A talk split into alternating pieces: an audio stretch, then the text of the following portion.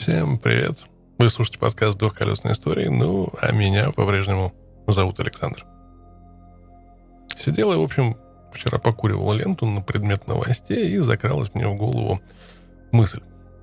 Шальная мысль из разряда какого, собственно, черта.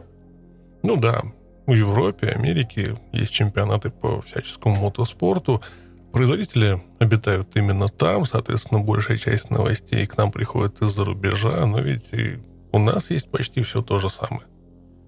Да, с производителями у нас беда. Нет их у нас. Ну вот, объективно нету. Урал, они не на наш рынок, с конским ценником, и большинство запчастей уже далеко не наши. Китайские бренды они остаются китайскими вне зависимости от того, какой шильдик вы на них налепили. Но в обещания и концепты я не верю уже очень давно. Нет, я как бы не против обещаний и концептов, вот только не просите меня в них верить. Я в них поверю тогда, когда концепт перестанет быть концептом и пойдет в серию. На эту страну его можно будет купить за вменяемые деньги и через пару-тройку лет на рынке останется и производство, и производители, и запчасти. Сложно, да? А вот еще сложнее. Не надо вот этого вот электроговна. Да и водородного тоже не надо. И прочего альтернативного топливного тоже ни к чему. Обычный двигатель внутреннего сгорания, который будет в состоянии пройти ну хотя бы 100 тысяч без поломок несущий маслом, не проебывающий болты от собственной вибрации. Я уже лет 15 слышу о некой группе очень талантливых людей, которые где-то там конструируют абсолютно новый, идеальный, совершенно русский мотоцикл. Обещание, обещание, обещание. В соседнем гараже мужик ручным трубогибом из водопроводных труб сделал себе раму. И катает на ней уже пару лет – я знаю несколько человек, самостоятельно собравших свои мотоциклы не из коробки с запчастями. Своя рама, своя вилка, своя проводка, свой бак, свой руль, все свое, сделанное своими руками. Да, в их проектах используются готовые моторы и коробки передач.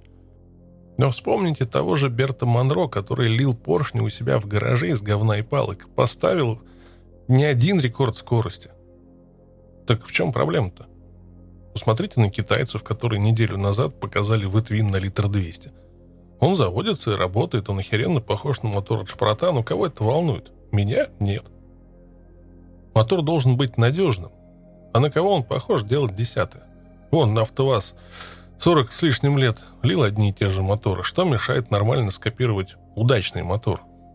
Да и ничего не мешает. Ну, кроме рукожопости и перманентного желания получить прибыль в 300% прямо сейчас – я вот не помню, я вообще рассказывал, что у нас был свой, ну, скажем так, в кавычках, ветвин. Нет? Ну, вот садитесь и слушайте. В 1931 году прошлого века стране захотелось очередной свой тяжелый армейский мотоцикл. И озадачили этим делом отца русского мотопрома Петра Мажарова. Тогда в Подольске обитал Подольский механический завод, который занимался производством швейных машин. Помимо он их, собственно, завод делал всякую херню по госзаказам, а в не особо загруженное время производил мотовелик под названием «Стрела». Мажаров взял дуплексную штампованную раму от BMW и впихнул туда 750-кубовый нижний клапанник от Харлея. Бонусом от BMW мотоциклу досталась рессорная передняя вилка и вложенный в раму бак на 21 литр – КПП была с ручным переключением, ну, в смысле, переключалась она руками, и обладала аж тремя передачами, а привод на колесо был организован цепью.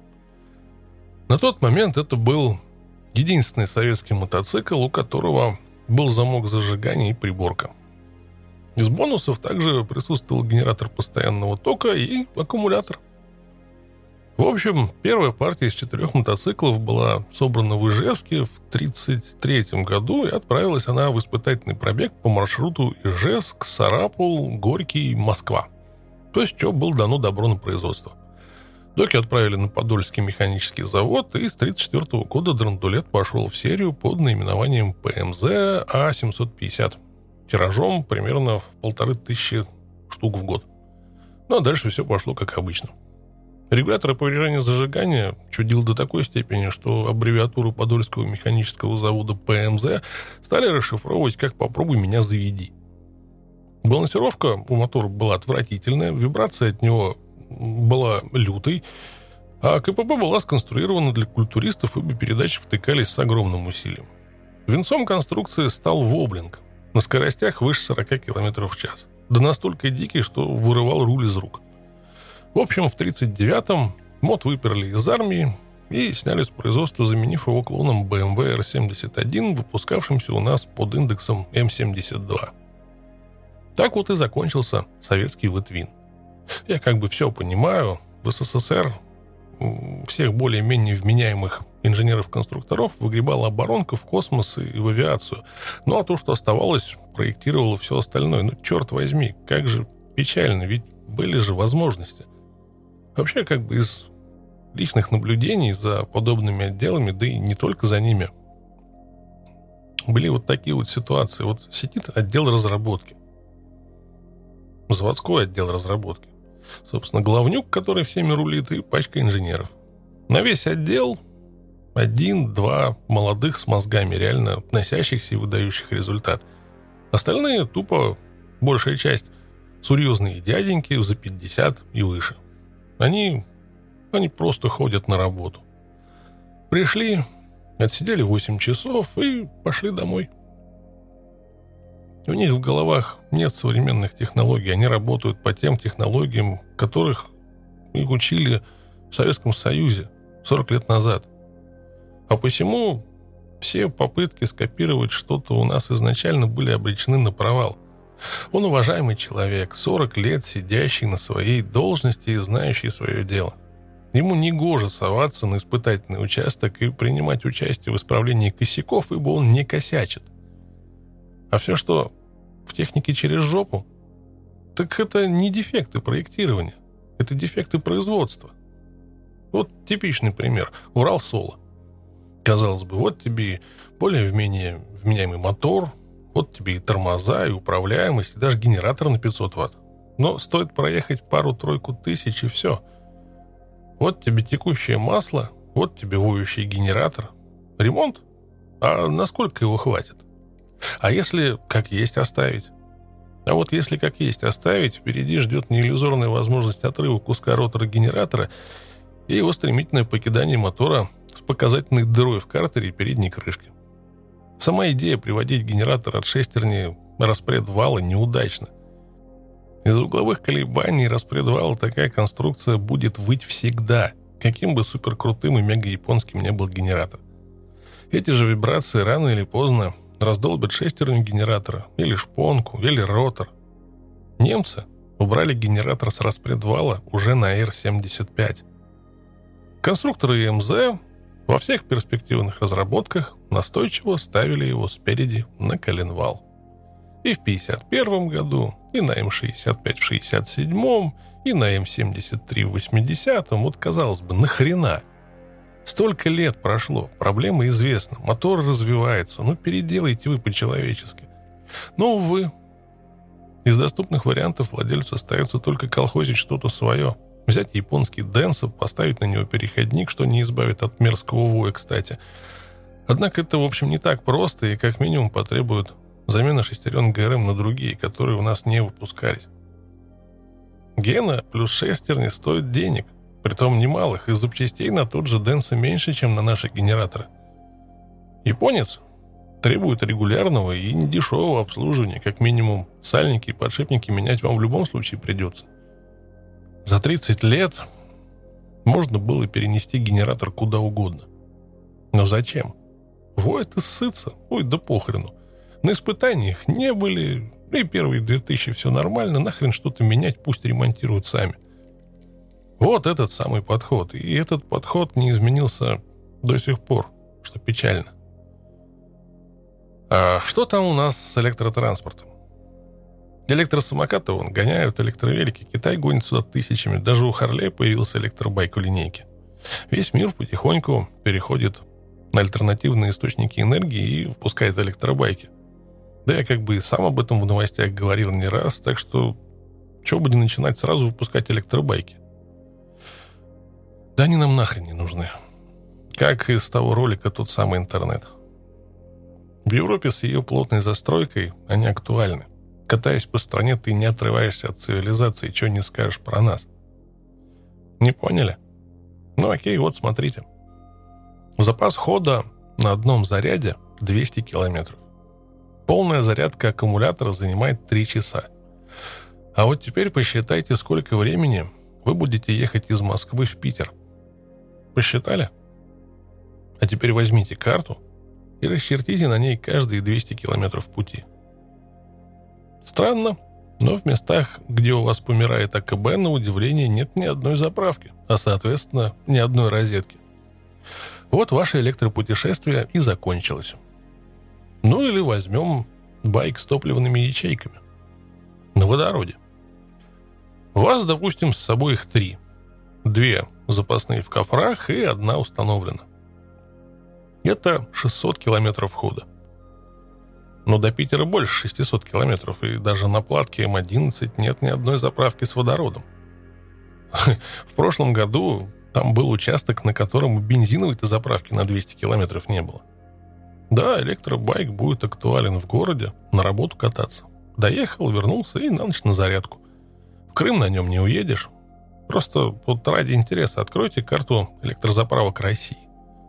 Вы будете приятно удивлены. Их в пределах третьего транспортного всего 50. А за пределами... А за пределами вы затрахаетесь их искать. Равно как и водородные заправки, которых у нас вообще нет. Так что ДВС и только ДВС. И вот только вдумайтесь, Туполев и Ильюшин летают по небу. Королев херачит по космосу, а по земле катаются японцы и американцы. Летать мы можем, а ездить на двух колесах. Потенциал-то есть, осталось его реализовать. И срать нам на международные рынки со временем можно выйти и туда. Сделайте для внутреннего рынка нормальный конкурентоспособный мотоцикл. Ну да ладно. Бог с ним. Собственно, у нас выходные, у нас лето. И вот э, куда бы отвести свое тело, кроме дачи и природы, дабы отдохнуть? Ну, помнится, на Хостбастерсе я зацепил замечательный кусок э, соревнований по мотокроссу Псковской области. Наверное, с них и начнем. Мотоспорт. Итак, что у нас есть? У нас есть Каменск, Уральский, Уссурийск, Киров, Тула, Астрахань. Прямо сейчас, как бы в этих городах, проходят соревнования по мотокроссу, спидвею и АТВ. Стоимость посещения вообще смешная, чуть дороже пачки сигарет, а удовольствие от всего от этого получишь гораздо больше. Как посетить, да, в общем-то, не вопрос. Прямо сейчас, вот в Каменске-Уральском, проходят соревнования по мотокроссу, и те они будут с 8 по 11 число. Каменск-Уральский далековато. С 15 по 18 в Туле будет проходить третий этап чемпионата первенства России по суперкроссу. 16-18 числа будут проходить э, Кубок России Трек Рейс Day на Moscow Raceway, в котором еще и поучаствовать можно, если силы и уверенности хватает. Сидите в Питере? Ну так к вам чемпионат э, России по шоссейно-кольцевым гонкам приедет 21-25 июля. Тоже можно посмотреть и поучаствовать. Так что хотите рева моторов и адреналина, они вот они, под боком, нужно только приехать. Предпочитаете более классический отдых в виде байкфестов? Пожалуйста. 14 июля. Экватор лета в Мытищах. 15 мотопикник во Владимире и рок-кэмп в Лобне. 16 июля. Пивное ралли в Шелихове. Custom Moto Party в Иркутске. И 10 день рождения Олень Biker House в Ростове. 21 июля. Байкальский берег, как ни странно, на Байкале. 22-го Балтик Ралли в Выборге, Вольфс Байкфест во Владимире и Синяя волна в Твери. 23-го Мото Джимхана в Иркутске. 28-го Фест на шестой передаче в Суздале. 29-го седьмой международный байк-рок фестиваль Хост Байкфест в Питере. Кто куда, а я, пожалуй, 16-го заеду на рок-камп конфедератом, ибо пропустил в прошлом году. 17-го прохвачу до Тулы на Суперкросс, 22-го А, скорее всего, катнусь на синюю волну, а потом меня ждет хост Байкфест во всей его красе. Так что планируйте, отдыхайте. Середину лета мы уже достигли. Ну, наверное, сегодня обойдемся без дорожных историй. Вечерком заглядывайте в библиотеку байкера, либо в наше сообщество. Устроим с компасом вечерний стрим и поболтаем о личностях и персонах. Ну и если вопросы будут, сможете их задать. Давайте, до вечера.